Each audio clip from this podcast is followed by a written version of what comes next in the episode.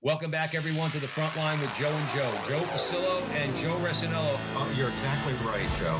We work for the man upstairs as you do. You're setting me up quite well. You just gave me an alley oop. The greatest revolutionary act you can commit right now is to open your mouth and speak the truth. Whether you're an academic or you're a regular guy, we have to be fearless. And once more, dear brothers and sisters, let us go into the breach.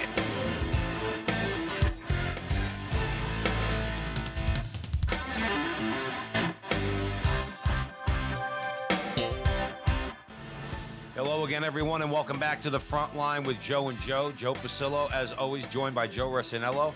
And once more, dear brothers and sisters, let us go into the breach on the Veritas Catholic Radio Network, 1350 on your AM dial, 103.9 on your FM dial, spreading the truth of the Catholic faith to the New York City metropolitan area. Two things download the app, the Veritas Catholic Radio Network mobile app, so you have access to all of our station's content.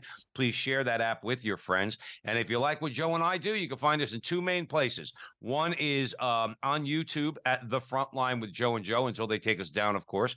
Um, and the other is on Twitter. So now that we we are we're thinking that Twitter is now an open platform and we could say what we need to, uh, we're Joe and I are going to swim in those waters. So at with Joe and Joe, at with Joe and Joe on Twitter. Please follow us there. Today, we're very pleased and honored to be welcoming back to the program Dr. John Bergsma, and we're going to be discussing his new book out from Tan Books, The Word of the Lord Reflections on the Sunday Mass Readings for Year a. Joe, correct me if I'm wrong. We had on John before talking about year C. Was that correct? Correct, but just that could have been my mistake. It's not Tan Books, is it, John? That's I think my mistake. No, it's it's, it's Emmaus Road. Yeah, it's my bad. That's my Emmaus typo. Road. I apologize, everybody. Sure, Joe. Screw me up. All right. and and uh, John, uh, uh, Emmaus Road uh, Publishing. That is the publishing arm for Franciscan University, is that or the St. Paul Center? It's the St. Paul Center for Biblical Theology, right? Yeah. Uh, Franciscan University has its own press, but yeah, Emmaus Road is St. Paul Center.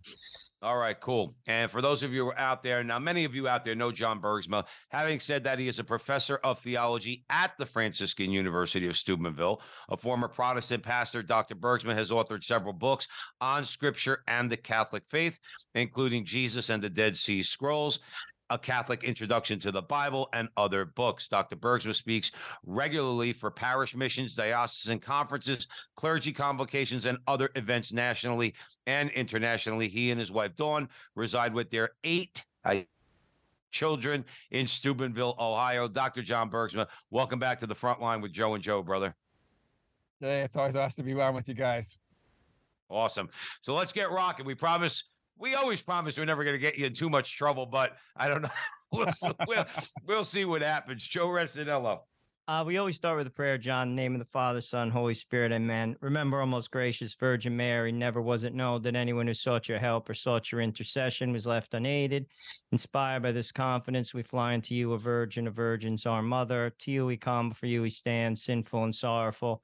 O Mother, the Word incarnate, despise not our petitions, but in your clemency hear and answer us. Amen name of the Father, Son, Holy Spirit. Amen. Well, John, as Joe said, we had you on for the other year, which you covered, I believe it was C. Um, I remember you telling us that you wrote these during COVID. I'm going to pull a Joe Stradamus statement. I do this periodically. I, I think these books that you wrote are going to outlive you honest to goodness i really do. I think these are going to be a legacy that will be used by the church. Um, i think they're very valuable both for the laity and the priest. So i'm going on record joe stradamus i do this periodically. Um, yes i think this is a, a, legacy which will last for a long time john. And when he does that i get nervous but it, it's, okay. But with well, that talk about the stru- talk about the structure of the book. How do you lay it out the whole deal yeah, definitely. So pretty straightforward. So this is uh, reflections, you know, word of the Lord, reflections on the lectionary for year A. So it uh, it follows um, the cycle of readings for uh, for year A, which is the year that we're in here now in 2023. Uh, not everybody remembers, but we're on a, a three year rotating cycle as Catholics where we go through Matthew, then Mark, then Luke we're back to Matthew. Matthew's the first. He's he's A. You know, Mark's B, Luke C. Um, and uh, so we're reading through the Gospel of Matthew in uh, the ordinary time, and then a lot of the feasts too. We're reading from Matthew. We, you know, when when Matthew has a version of whatever happened, like he's got a version of the baptism, we read his version this year. And you know, non-Catholics think that we're not about the Bible and that Catholics ignore the Bible and so on. So false. Um, you know, our worship is around, centered around reading the gospels and um, you know we really need to lean into uh, those those scripture readings and uh, you know as these three year cycles go by really try to get to know each of these three gospels and uh, take it close to our heart and not only knowing the gospel but you know as catholics you know we believe these these men are saints that they're in heaven that they see what's going on that they intercede for us and so it's also a time to build a personal relationship with St. Matthew and call on him uh, for his prayers and intercessions because he's standing there right beside the Lord in heaven. And uh, he knows we're reading his gospel this year, and he really wants us to get to know God better. He wants us to improve in our life of discipleship uh, in this year. So, again, like I said, time to lean into that as Catholics. Absolutely. And, and that's one thing, John Bergsma joining us at the front line with Joe and Joe, that really, you know, Joe and I say all the time, and and you've you mentioned it the last time you were on, we need to be, do a much better job as Catholics when it comes to scripture. Um, it's just that simple. You want to open a Protestant's eyes as a Catholic? Uh, uh, show that you know something about scripture, not in a wearing it on your sleeve type way, but just to know the basics and the fundamentals of the gospel. Just just to take leave aside for a second the Old Testament, which could be a little a little bit more tricky with typology and and all that. Okay, but just sticking with the New Testament, we should know these things off the top of our heads. We've all been going to mass for however you know however long, and we should be reading scripture um you know on our own outside of what we hear at mass you know, that really, like I said, that I think that goes a long way to dispelling this notion that we don't rely on scripture. Um, John, who's the book intended for? Um, you know, uh, you've gotten you've gotten quite a bit of praise on this book from both priests and laity alike. So, who who is it specifically intended for anyone? Like yeah, any group. You know, that's yeah. These uh, these commentaries on on these Sunday readings, you know, where I break down the first reading, the psalm, the second reading, the gospel. These these began as blog posts, and they were intended for lay people. And it was it, the basically the idea was, you know, poor Father Joe at your local parish, you know, he has like seven minutes if the people will give him that, you know, to explain these readings from the Word of God, and so much gets left on the field uh, by the time you get home from mass you know you have these four different readings when you include the psalm there's so much of god's word there and uh, in mass there's there's not the time to explore it. So i began these as blog posts for catholics that wanted to you know get into their faith and understand god's word better. I thought here i am a bible scholar i've got all this training got all this you know supposed knowledge and everything. Why don't i put it to good use and try to help folks out to get into these readings more, try to explain some background. So it's not just like, oh, we got a reading from Hosea. Well, who the heck is Hosea? What's he talking about? When is he living? Why do we have to like six verses from him? Like, what's that all about? You know, so much of the time it's just in one ear and out the other. And so I wrote these beginning as as blog posts for people to like come home from mass, you know, have lunch, maybe sit down, maybe they have a little time for prayer and maybe they can read you know the, these comments and it will give them some food for their prayer and help open up what god's trying to say uh, through his word for that for that sunday. Well anyway so eventually we collected all these blog posts and, and put them together into a book. Again it was intended for lay people but guess what? Priests liked it. So it's been selling like hotcakes to priests uh, around the country uh, who've been picking up and it, you know, it gives them ideas for homilies and so on. But yeah, you know, so obviously priests are liking it, but it's really intended intended for uh, lay people. That's awesome. It's selling like hotcakes. That's what we like to hear, John Bergsma.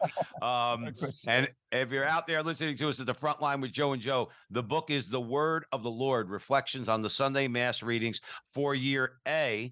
And that's published by Emmaus Road Publishing. John, were you, did, did I interrupt you? Were you going to say something? No, that's yeah, whatever. I don't know how hot cakes sell, but apparently they sell. What I. Yeah, I was going to say that. I'm sure they sell pretty good. Um, they must sell good. That's what people. Joe Resinello. Uh, John, let's talk about reading scripture every day. I mean, um, just to give some people some tips, what like what I do is I have the Magnificat. I read it in the morning when I get up. Um, it helps. I read it b- before Sunday to Mass. You know, I go to Mass uh, when I'm in the city, I go during the day. So it also gives me an idea what's going to be said. I also read the gospel for dinner in between uh, cleaning up messes and doing all this other things. Sometimes it's interrupted with my kids, but I do read it and I have been doing that. Good practices. Uh, it's easy, doesn't take long. Um, what are some other ideas outside of everyone going out and buying this book that we could read the Bible every day? Um, the Mass is a good guide. Yeah, absolutely. You know, Joe, there's a lot of great reading plans out there. If if somebody just punches in like uh, Catholic Bible reading plan into a search engine, uh, you probably pop up with uh, two or three uh, that'll come up, and and folks can print that out and kind of lay lay out a plan. I mean, we're still at the beginning of the year, time for New Year's resolutions, things like that. So there's a lot of different ways of you know, incorporating scripture in a daily way. I'll tell you what I do personally. Um, I have a daily reading New Testament uh, from Scepter Press. It's this little pocket New Testament that I carry with me. I buy I buy actually literally hundreds of these, uh, Joe and Joe. I sell them at men's conferences and at at parish missions uh, when I talk about you know reading the Bible, and they're just wonderful because they're broken up from from January 1st to December 31st. There's a little like three minute reading for each day, and you read through the New Testament in a year that way. I keep several of these around. I've given one to each one of my children. Um, I have one in every glove compartment of my car. Um, you know, when we're taking a trip somewhere, I'll have my son. I'll say, "Hey, pull out the pull out the New Testament. Let's do the reading for today." and he'll look up, you know, whatever it day it is, and and he'll read that to me, and we'll read that together, you know. So that's what I do. I like I said, I carry one with me, got one in every, every one in my car, and then I do that that reading, and I try to do that, Joe, before my prayer time, uh, so that I can, you know, try to identify a thought out of the Word of God, and then bring that to my prayer and and work on that. Uh, you know, talk to the Lord about that uh, in my prayer time. So, yeah, again, super simple.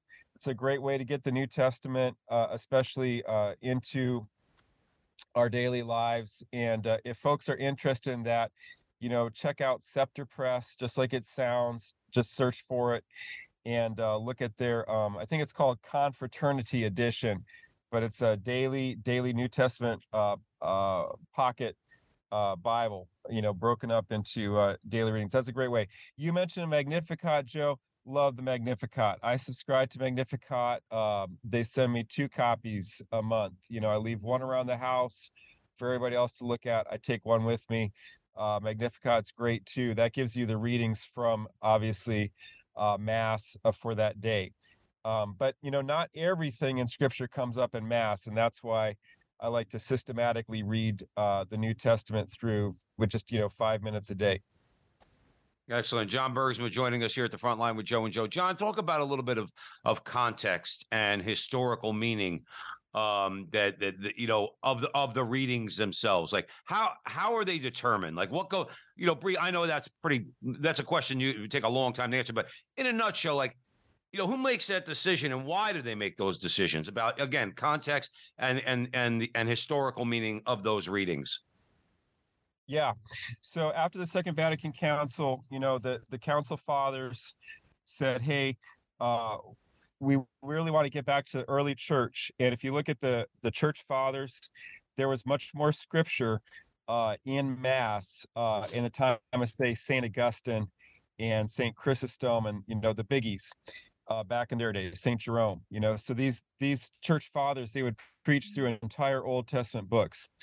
So uh, after the after Vatican II, the church fathers, uh, the council fathers said, "Hey, let's get some a lot more scripture back into the cycle for mass," and that's where we got our lectionary, which is great, the current lectionary that we have.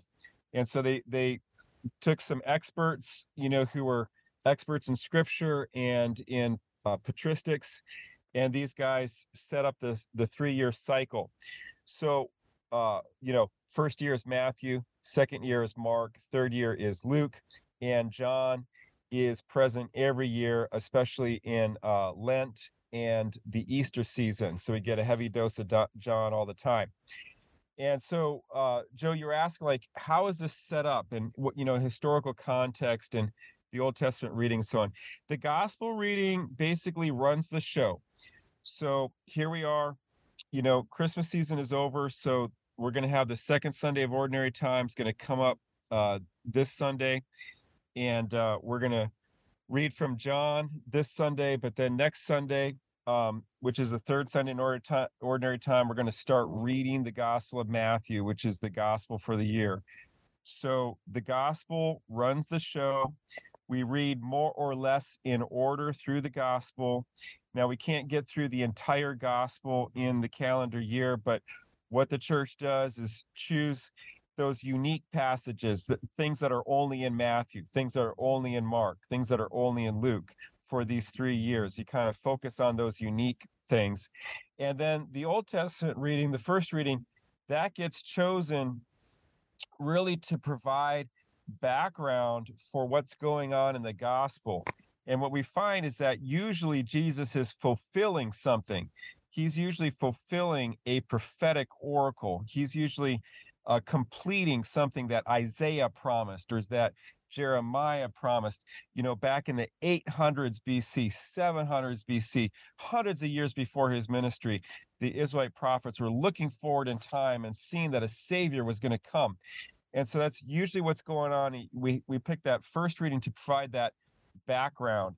And uh, you mentioned typology as well, and that's another thing. You know, obviously the Old Testament's full of stories, but the the stories and the narrative of the Old Testament is full of images, full of foreshadowing of what is to come. For example, that famous uh, episode where Abraham uh, was told to go up on a mountain and and uh, sacrifice his son Isaac there, laying on the wood of an altar at the top of a mountain. That is all a foreshadowing because that basically happened on Calvary. People don't know that. That's why you need you know some background and some explanation. People don't realize that that location where Abraham tried to offer his son that's where Christ one day would be sacrificed, you know, on the mountain of Jerusalem. And uh, so, anyway, so there's these the, these foreshadowings that go on. Oftentimes, you know, it goes by too quickly. We don't have time to, you know, Father doesn't have the time to explain it in his homily. Um, there's too much reading to, you know, process in mass, which we're trying to get done in an hour so we can get home and watch the game or something like this, you know. So it's too rushed but uh, you know we really need to lean into this and appreciate it more because god is trying to tell us something you know if if the president called you know you'd uh, well i don't know depends I, I probably wouldn't pick it up. Yeah i wouldn't pick that call up. right, right, i don't know you know i don't know. So it's important that you respect calls on the phone you pick it up and god's trying to phone in to us every sunday four times with these readings and and we, we don't give him enough time to really speak to us Absolutely. Dr. John Bergsma joining us here at the front line with Joe and Joe. His new book, The Word of the Lord Reflections on the Sunday Mass Readings for Year A, that is out from Emmaus Road Publishing. Uh, so we encourage you all to, as we always say, not only to support our, our Catholic authors uh, and go out and buy the book, but buy it from the publisher. Regardless of wherever else you could buy it, buy it from the publisher. That really helps out and supports the publishers so they can continue to do their work. Joe Rossinello. John, about 10 years ago, my pastor asked me to uh, teach the great Bible adventure that Cavins uh, put together. Oh, yeah. I thought it was pretty good. Um, and I learned a lot about history, which I didn't know, like historic biblical history, particularly about the kingdoms. He does a really good job about like timelining everything and like he has like almost like org charts of who belongs to what. It gave me a lot of context.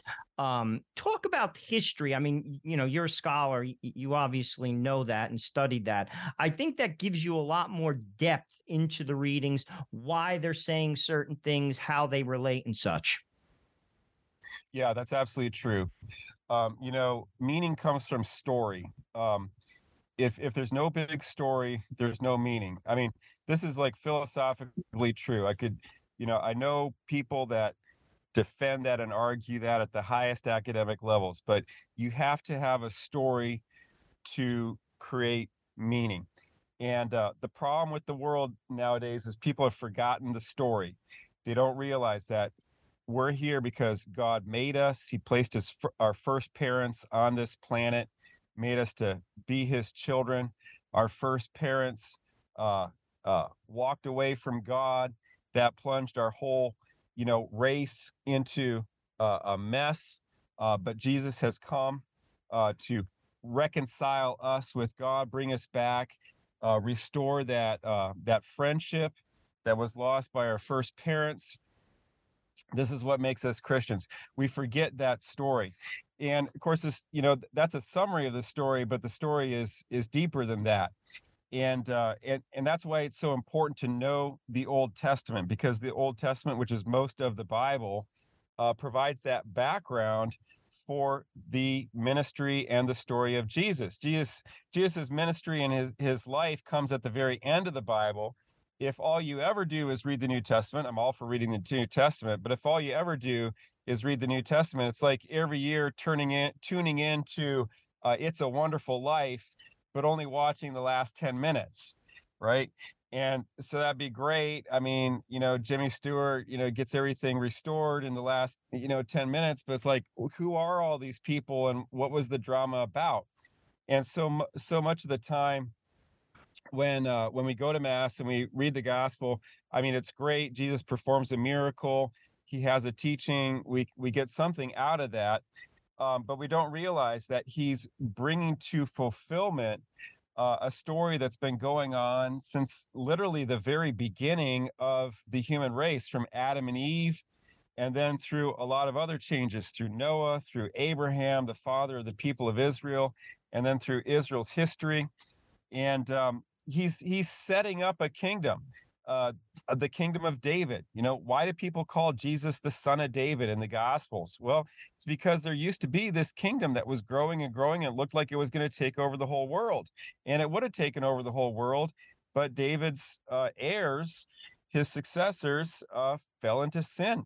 And so that kingdom collapsed. But God had given these these fantastic promises to David, told him that a son of his would reign forever. Well, where where is that going? Well, Jesus is that son of David. So he comes, and so often what's going on in the gospel readings that we have for Mass is Jesus restoring and setting back up that kingdom of his ancestor David. That kingdom is the Holy Catholic Church. Do we do we realize that? Do we realize that the the Roman Catholic Church is a kingdom? You know, what do, what are those things that bishops wear on their heads? Do we realize those are ancient crowns, what we call a mitre? That's an ancient Roman crown. Why are they wearing those? Well, because they're princes. They are princes of the kingdom, the kingdom of David, ruled over by the son of David, who's Jesus Christ, who's ruling at the right hand of God the Father right now. Do we realize that we're in a spiritual kingdom? I don't think so. I don't think that occurs to folks, but we we need to know this background. You need to know the story. Becoming a Catholic is like getting adopted into a family, but you know, you've you've been away you don't know the family history and so you get adopted that's great you get adopted when you're 15 something like that but you haven't been around for 15 years and so your adoptive parents have to teach you the background and say this is what our family history is this is what our family culture is like and um, and that's true for all of us as catholics we have to kind of listen to what the church is teaching us because the church is teaching us our family history so we get the story so we get the meaning and so we get the identity because our identity also comes from story. You know, everybody's about their identity these days. You know, my mm-hmm. identity is this, my identity is that. you know, what creates identity is story, it's family, it's it's history. And so that as you point out, Joe, you know, leading through that program, that great adventure program with with Cavins, it's so effective. It's so great because it teaches the the history, the background, the story of the family of God. And that's what we're really trying to learn so that we can live as children of God. You know, we, we need to do a better job as Catholics to defend our position. Uh, where I'm going with that, a couple minutes before the break, John Bergsma joining us here at the front line with Joe and Joe. Um, you know, everybody's so willing to to swallow these these secular theories of history. You know, Marx comes to mind. Okay. So Marx had a theory of history. All of history has been a history of class struggle. Okay. And there's others, and even more radical than Karl Marx. The Catholic Church in Catechism 409 states it very clearly. All of human history is a, a history of dour combat between man, man and the forces of evil. Scripture tells that story. You mentioned Jeff Cavins, all right, and everything you're doing when you put together the readings, which tell this story. We need to defend and promote the idea. No, no, no. There is a story to history. The Catholic Church has it right. It's a struggle between you, okay, and the and the one who wants to destroy you, which is Satan, and the one who wants to save you, which is God Himself, Father, Son, and Holy Spirit. John, we need to promote that more, and because we could actually demonstrate that.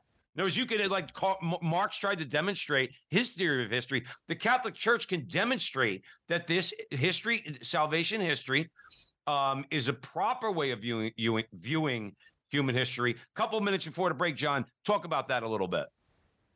Yeah, absolutely. You know, so we've probably all heard, you know, New York Times has thrown its weight behind kind of rewriting American history with the 1619 project and uh, basically tell the whole st- story of America as a as a story of racism. Well, that's not going to promote racial harmony. Uh, is it? That's going to just promote a lot of hatred in our country, I'm afraid. And uh, so, not a lot of prospect there. But you know, they understand the power of history, the power of knowing where we have come from, and the power that that uh, revising that can have for the present. Well, you're absolutely right, Joe. The uh, the Catholic Church tells a story, and it tells a story of the history of the human family, and it tells the correct story uh, that points us in the correct direction. And first of all, it's a story of racial reconciliation because the the climax of the story is when Jesus shows the true color of the human race, which is red. Okay. He bleeds red from the cross because we're all the same color on the inside. We're all red in the inside. And we need the red blood of Jesus Christ to save us, whether we come from Europe or from Asia or Africa or South America or whatever. And so there's a lot actually in the scriptures about bringing people together. In fact, Epiphany, which just we which we just celebrated, that's a traditional feast in the church that is in part about racial reconciliation because the tradition is that the you know the three wise men that came to adore the lord came from three different continents and represent three different you know ethnic groups. And so it's all of us together worshiping the one savior who is Jesus Christ and Jesus Christ can bring us together and he can bring us peace rather than sowing hatred and division between us not only within our country, but against other countries as well. So, absolutely, we have to have a, an understanding of where we've come from because where we've come from determines where we're going to go. And what we actually get in Mass, uh, you know, every Sunday, week by week, is the story of the people of God, is it, which is in fact the history of the human race. And it's trying to give us a correct picture of where we've come from and what our real struggle is which, as you point out, is sin, Satan, and uh, and death. The fact is, John Bergsma, I would say, uh, and we're, we're going to take a break. I would say that if you listen to all the modern uh, versions of history, that only leads to more and more division. The gospel brings people together.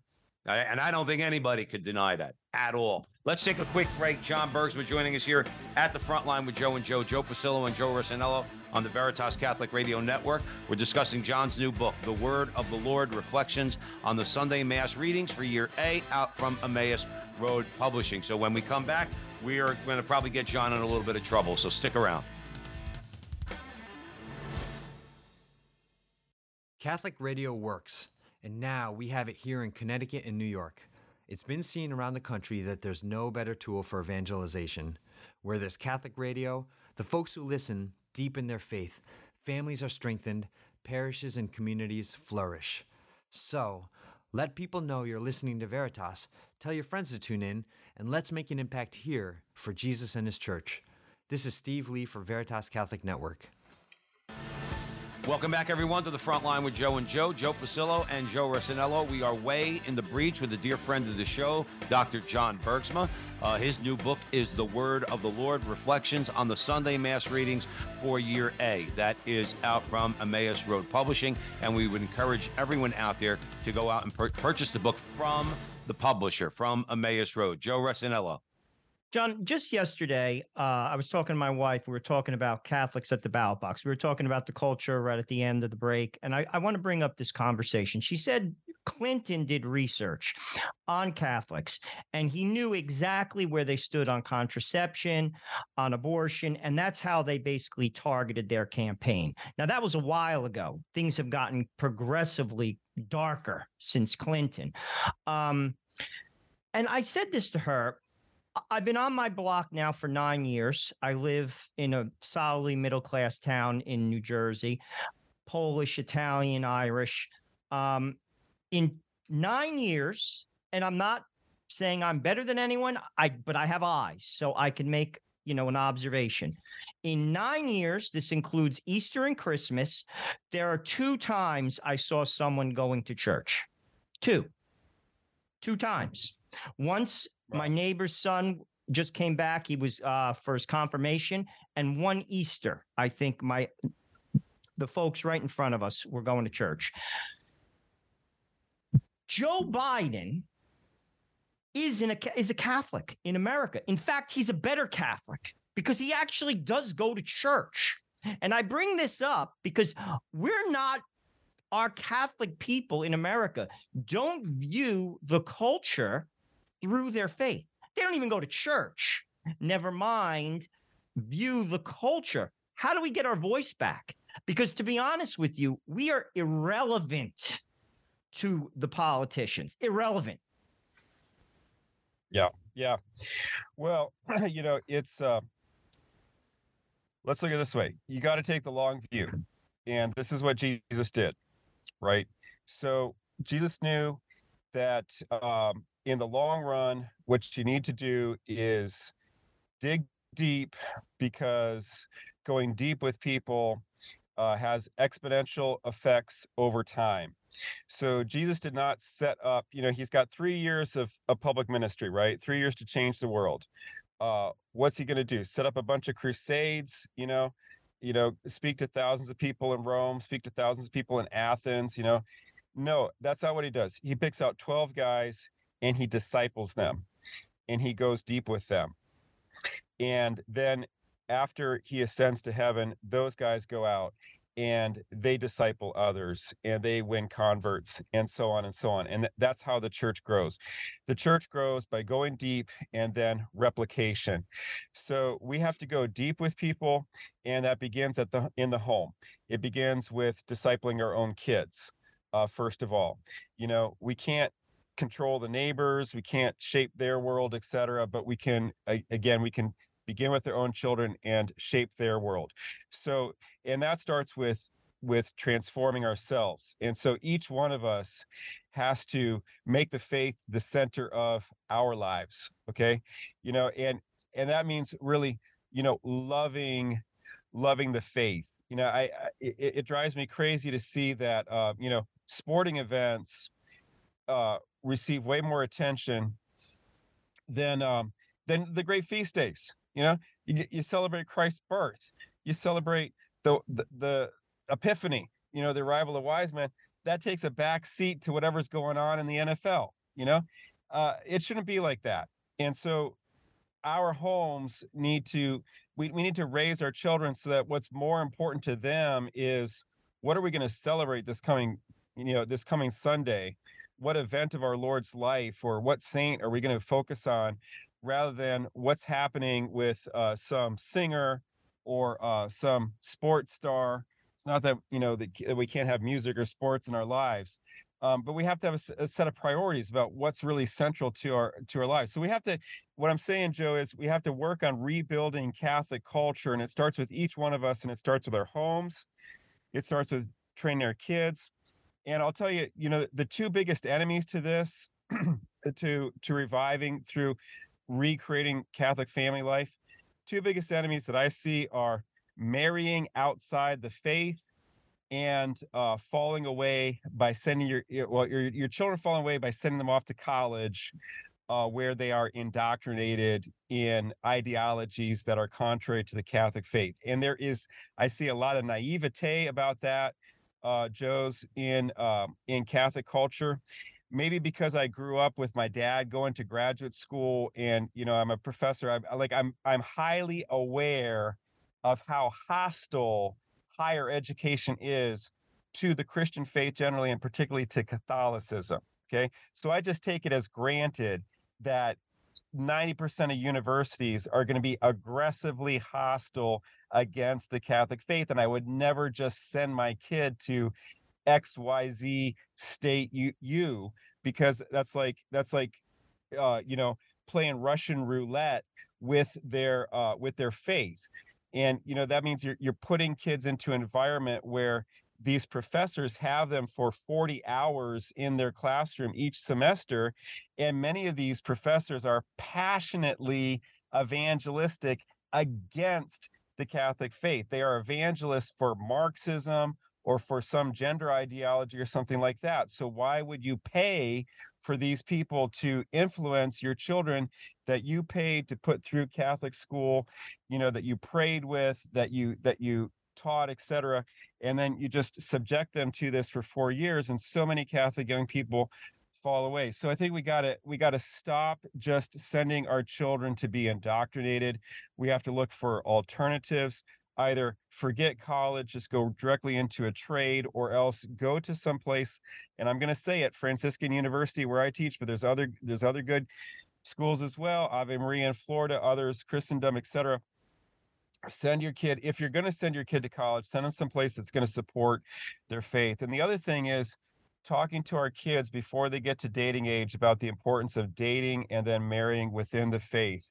Because so often there's a, like a naivete that's one of the last things that kids think about. They look at somebody they're attractive this other person's attractive so i want to date that person but you know i like them i get along. Oh are you well i'm not catholic i'm baptist whatever and usually that does not end well. So we have to talk about where where does dating go? Dating is supposed to lead to marriage then what's marriage all about you know and then think transgenerationally. What are my kids how are my kids going to be raised? How are my grandkids going to be raised?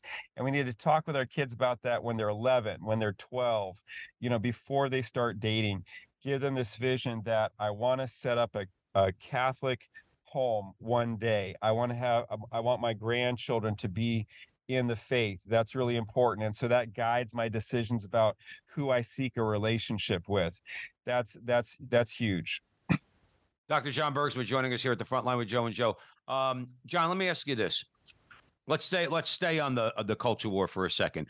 Um, so we we've had after 50 years uh, Roe versus Wade overturned. Okay, and it has been because of Catholics. And I don't care what any evangelicals want to say. Um, I love them. Okay, but the fact is, you know, they came later on. Um, and and non-Catholics have have admitted uh, in the past. Charles Krauthammer comes to mind, Glenn Beck. They said abortion is only an issue because the Catholics kept it as an issue. Now, that's not where I'm going with it. I'm not going to ask you to comment on overturning Roe versus Wade per se, but I do, I am curious about what you think.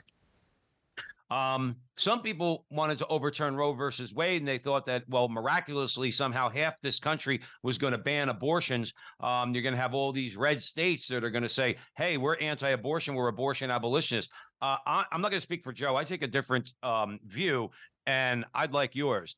Um, under Roe, you know, as long as the Roe versus Wade was the law of the land, we had no voice. Okay, those who consider themselves pro-life, all you could do is march every year, pray in front of abortion clinics. Now, here's where I'm going, John. I'd love your opinion. Is uh, Roe versus Wade is overturned now? Now, individuals in America, you don't have any excuse anymore before God, because guess what? Before you could blame the Supreme Court, now you can only blame yourselves. If Arizona, where I am now, becomes a state that allows for abortion, okay, uh, now that Roe versus Wade is now overturned. Well, you can't blame anybody else now. I think it's really here's my point, and this is what I love for you to comment on. I think Roe versus Wade really put uh, forces everybody to put their cards on the table.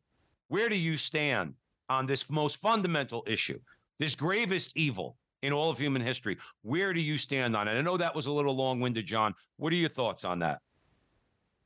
Yeah, absolutely. So, you know, it's in so many ways the uh, the life issue is a litmus test because what people think about the unborn in the womb usually tells them what they think about the human being, right?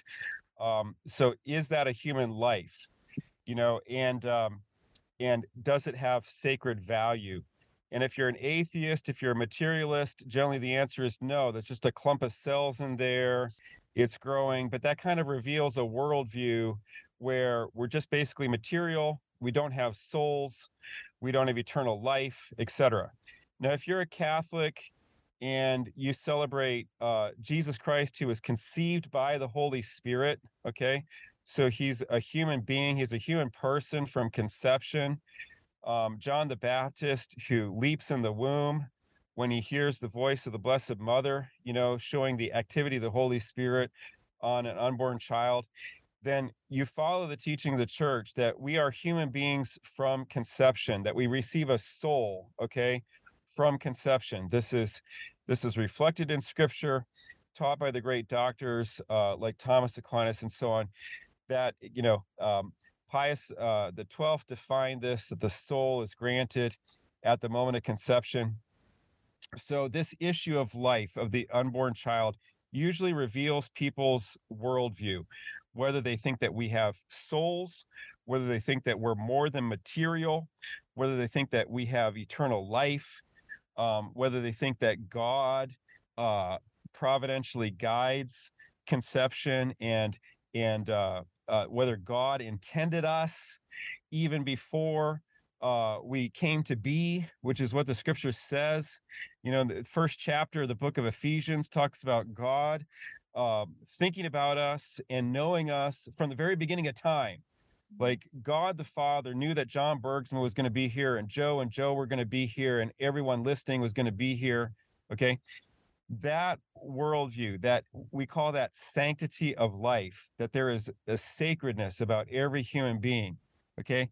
That is revealed when this issue of of the life in the womb of abortion is pressed and that's why it, it's so is so important. That's why it's, you know, it's not just one among a basket list of political issues like how shall we set the minimum wage or how many people shall we let into the country every year and so on you know it, it's not like that it, it is a, a unique issue in this way because so much uh, follows downstream of whether or not you believe that the life in the womb is sacred and so, yes, absolutely, Joe. What what happened is now since since Roe v. Wade has been overturned, it's become a street fight in every state. Okay, it's become a brawl, a, a political brawl.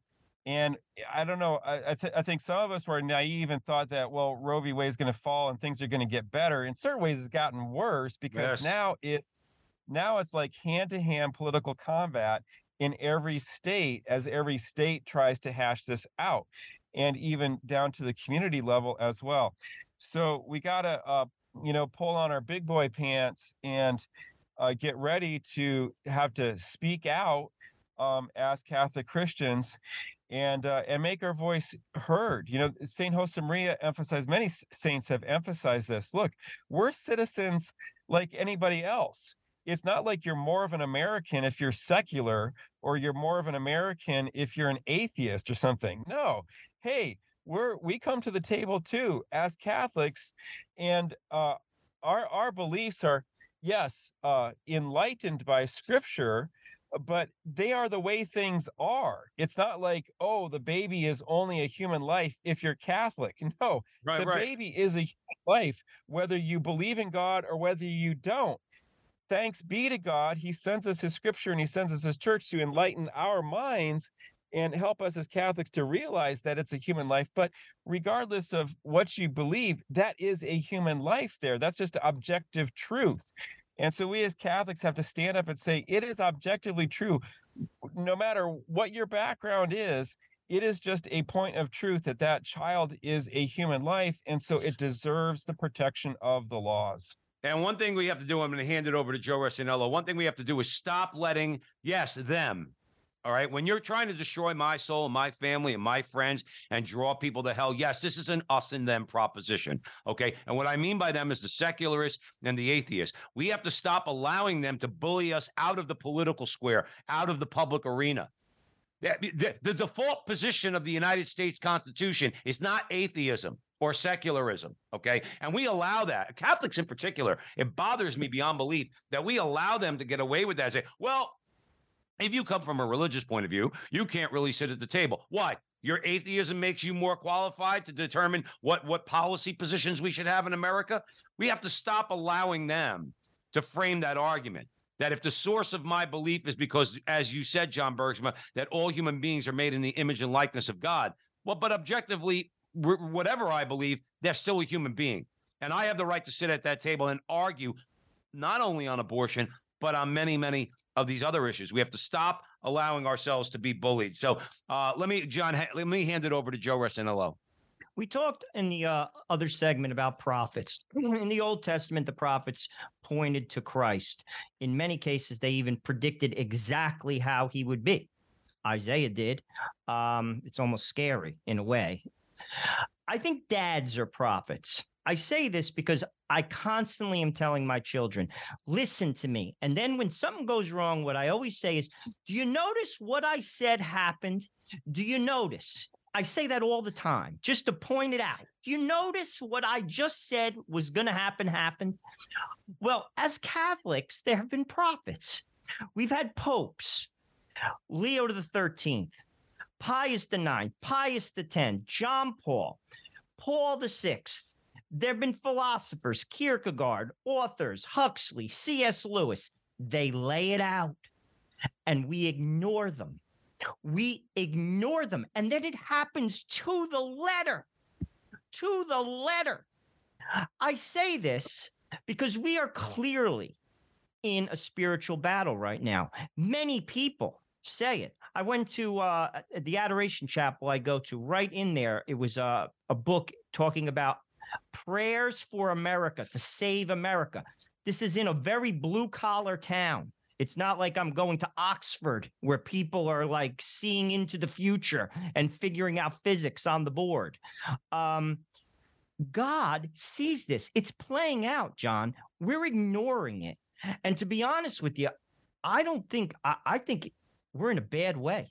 I'll be truthful with you. It scares me. It really does. What are your thoughts on that? Because to be truthful, I'm not saying the world is going to end.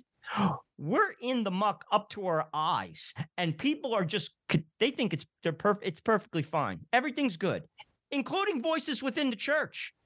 I I, I don't see mm-hmm. it as perfectly good. I think we're in a lot of trouble. Yeah, yeah, I share all those feelings. I would just say, you know what?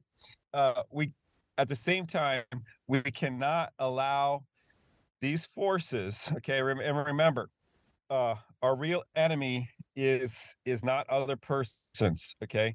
Like at, at the end of ephesians ephesians chapter 6 st paul reminds us our true combat is against the powers and principalities and what he means by that is the demonic forces okay the the evil one satan and yes there is an actual satan and no it's not because i'm crazy and uh, you know i'm uneducated or something like that uh, all the, the past the past six popes and and all the way back before that you know have been emphasizing the reality of the evil one you know people think that satan's a joke until somebody that they know gets possessed and then where do people go when you got a real case of possession? Everybody knows where to go. You got to find a catholic priest all right and then and then all that all the all the secular bunk goes by the wayside until until the priest exorcises this person.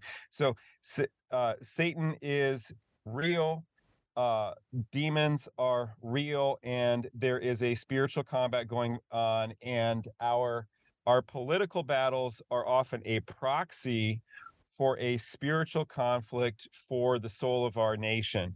So that's absolutely right. What I want to say though is we cannot uh, allow everything to get us down and dour. I, I totally sympathize. I have fears. It looks dark to me, but if we if we capitulate to um, pessimism, if we capitulate to darkness, then the other side wins. Okay, so mm. what are what are the fruit of the Holy Spirit? Love, joy, peace. So that's got to focus on that. We're baptized sons of loving Father. The worst thing that can happen to us is that they kill our body and then we walk straight into the arms of our loving Father in heaven for eternity. Not a bad de- deal, okay? If that's the worst that can happen to you, is that you begin uh, a life of eternity early, you know, I'll I'll take those odds. I'll take. Well, John, didn't G- didn't Jesus himself say, "Don't fear the man that could that could take your that could kill your body. Fear the man that could kill you and and send you to hell." That's right. Yeah, and he was speaking about God. All right, so that's right. Not so Nancy Pelosi. God. Not Nancy yeah, Pelosi. Yeah, not Nancy Pelosi. that's right. Let's, let's fear God and not, not fear human beings, and not let him get us down. I'm all, I'm serious. We need to be constantly. You know the there's another line in scripture that says the joy of the lord is your strength and there's a famous ex- uh, episode in second chronicles where one time the army of israel won an entire battle simply by singing praise songs they went out went out to battle uh, being led by the priests and levites in songs of praise and god fought the battle before they even got there and they just you know arrived and saw the the the enemy lying on the ground so, uh, so let's focus on staying joyful in the midst of this, staying confident, uh, keeping in mind that eternal life is our goal. Now, uh, but what you say is very true. Uh, we are facing a spiritual uh, battle for the soul of our nation, and it's being reflected in our our uh, political operations. Uh, yes, we need to speak out. Yes, we need to stand up as citizens. We need to run for office, even in our local communities. I mean, it is it is a uh, you know a, a grassroots thing. This that, that, has trickle up effects throughout the political uh, environment. You know, so we need to step up and be on our uh, local school board. We need to be active in all of those things. But even more importantly, we have to apply the the spiritual methods, and that's prayer and fasting too. This is a, a spiritual practice that we have gotten away from. Uh, and that is, uh, you know, actually denying ourselves. Um, our Lord did this. Our Lord fasted and prayed. The saints have fasted and prayed. And we've gotten so cushy. We've gotten so soft. And I know Lent's not yet, but we can get started already. You know, we can set aside a day of the week, and Friday is a good day to do it, where we deny ourselves in some way and even step it up and make it a little bit challenging. Okay. We would, we could all probably stand, our waistlines could probably all stand to do without food for one day a week. It wouldn't kill us. Okay. And probably would, but actually probably extend our lives and make us healthier if, uh, if we would uh, if we had fast and pray because that has spiritual power when god's people begin to pray in a in a intentional way and then also denying themselves comforts and uh, consolations then the holy spirit really begins to be unleashed and we we uh, begin to experience spiritual power in these kinds of conflicts I, am I'm, I'm glad you said all of that, John Burks, but we do have to remember that. I mean, a lot of times, a lot of times people think that oh, we must be living in the worst time in human history. Well, it may it may it may very well be, but but as far as it goes, persecution, um, you know, outright, you know, martyrdom. Well, that's happened many times in, in, the history of the church. And what you mentioned about peace and joy, I always have as an image in my head Perpetua and Felicity. They, you know, in each other's arms as they're about to get their throats throat cuts, throats cut by the Romans. Uh, they were joyful. They were going to the Lord, uh, and they and they both knew it. And I think that needs to be our attitude. Um, I'm not saying we're gonna, we're not we're not getting our throats cut in the public square yet. But if it was to go that far or somewhere close to it, remember, as you said, we have Jesus. How can we how can we possibly possibly go wrong. John, we only have about two minutes left, three minutes left. I'm going to hand it over to Joe real quick. I think everything you said, and I just want to piggyback on something. You talked about grassroots level. You talk about, say, going, you know, running for school board, standing up.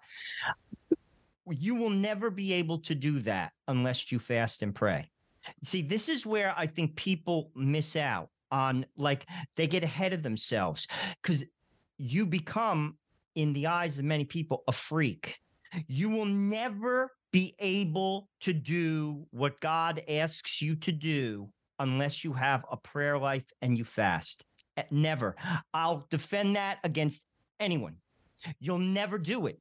And if you notice, all the people that do do it, saints particularly, that's what they do. It's like an iceberg. You only see the top. Underneath it, it goes real deep. Talk about that because I think we get ahead of ourselves. Yeah. Oh, yeah. Absolutely. You know, one of my, my favorite passages, and it's unique to the Gospel of Mark, in Mark chapter three, when when Jesus uh, calls the first uh, disciples to himself, he calls the twelve, you know, to himself, and it and he gives three things that he calls them to do. Uh, the first thing it says he he called them first of all to be with him, and then to preach, and then to cast out demons. And it's really in that order. The, the first thing is always to be with him you know and for the disciples that meant you know being in the proximity of jesus christ I mean like living with him sleeping with him like this uh this this show that you know is is is all over media the chosen i, I like it it's it's great and it portrays that you know these people living with jesus. What does that mean for us though? Well jesus is present for us in the sacraments and he's present in prayer so things like going to daily mass, receiving Jesus on a daily basis, going to adoration where you literally see Jesus in adoration and you can spend time with him, and then speaking to him in prayer, that is being with him. And that's foundational to the other things, to the preaching and the casting out of demons. And we're dealing with a situation like, yeah, we're trying to, we're fighting for the soul of the of the of the country and this is this is a, a, demonic battle. This is you know it's it's good for, versus evil. It is spiritual warfare. And so you're absolutely right. You know thank you for pointing that out. You know like the tip of the iceberg we got to go deep and that means being deep in prayer and the sacraments. And that union with Jesus Christ who is king of the universe that union with Jesus Christ king of the cosmos is what gives people the power to stand up and face down ridicule humiliation persecution criticism cancellation and so on and win in the end and win in the end and transform cultures and save souls and save lives. Dr. John Bergsma, we have to leave it there. Unfortunately, we ran out of time, but it's always a pleasure to have you on the show. All of you out there, please go buy John's new book, The Word of the Lord Reflections on the Sunday Mass Readings for Year A. And that's available at Emmaus Road Publishing. John, thanks for coming on the show. Always a pleasure to have you on. Absolutely. Thank you, Joe. You got it. And thank you all out there for joining us at the Veritas Catholic Radio Network, 1350 on your AM dial, 103.9 on your FM dial, spreading the truth of the Catholic faith to the New York City metropolitan area. Two things download the app, share it with your friends. And the other, if you like what Joe and I do, uh, the Frontline with Joe and Joe on YouTube. Please like, subscribe, and share. And on Twitter, you can find us at at with Joe and Joe at with Joe and Joe. Follow us there. Um, and remember until the next time that our conversation is your conversation, and that conversation is going on everywhere. We'll talk to you soon.